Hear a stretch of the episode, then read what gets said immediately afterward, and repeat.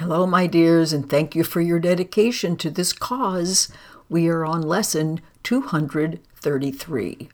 I give my life to God to guide today. I give my life to love, which is the only sensible thing to do. And then our prayer Father, I give you all my thoughts today. I would have none of mine.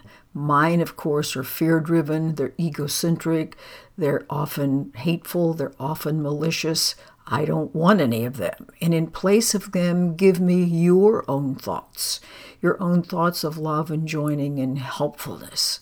I want to give you all my acts as well that I might do your will instead of seeking goals that cannot be obtained and wasting time in vain imaginings. Vain imaginings imagine that this imaginary, separate self that has no substance is going to somehow get wonderful things done or bring me wonderful things.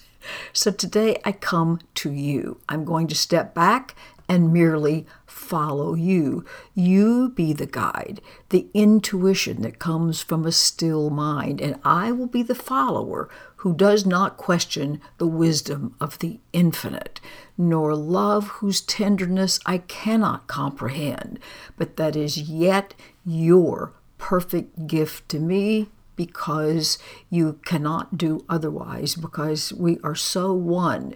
We are so adored. We are so part of you. We actually are so kind.